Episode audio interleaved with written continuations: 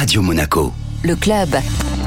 Et on retrouve notre expert de l'immobilier, Jean-Yves Le Gravran, directeur des agences John Taylor. Bonjour Jean-Yves. Bonjour Benjamin. Alors j'ai lu dans Monaco Matin que l'immobilier de luxe gardait la cote selon les agences John Taylor. Oui, et comme toutes les années, c'est l'Institut monégasque des statistiques qui vient de publier les chiffres pour 2021, où il recense effectivement le nombre de ventes, les volumes, les prix par mètre carré. Et ce que l'on peut dire, ben, c'est que cette année, en tout cas pour l'année 2021, le marché se porte plutôt bien. Le nombre de reventes a progressé de plus de 5%, donc il y a eu 417 reventes en 2021 sur la principauté. On note que c'est surtout les 5 pièces, les grandes surfaces hein, qui ont progressé de plus de 41%. Les quartiers aussi, on voit des disparités. On peut noter que le quartier de la Condamine est passé de 28 à 48 reventes en 2021, donc c'est plus de 70% de progression. Les typologies d'appartements, ben avec un prix du mètre carré qui est quand même toujours euh, plus élevé, c'est les petites surfaces hein, qui représentent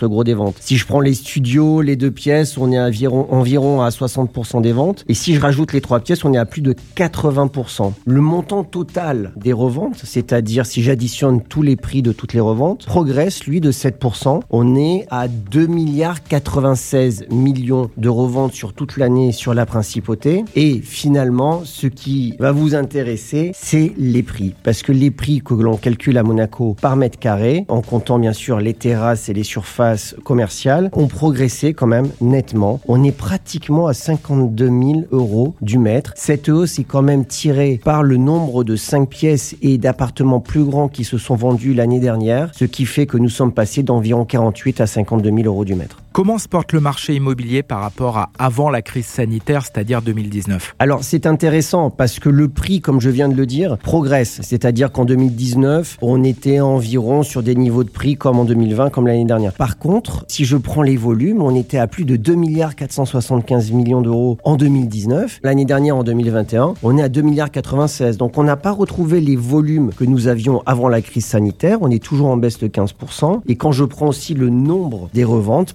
pareil, on constate qu'on est toujours à moins 10% environ. Merci Jean-Yves. Merci Benjamin.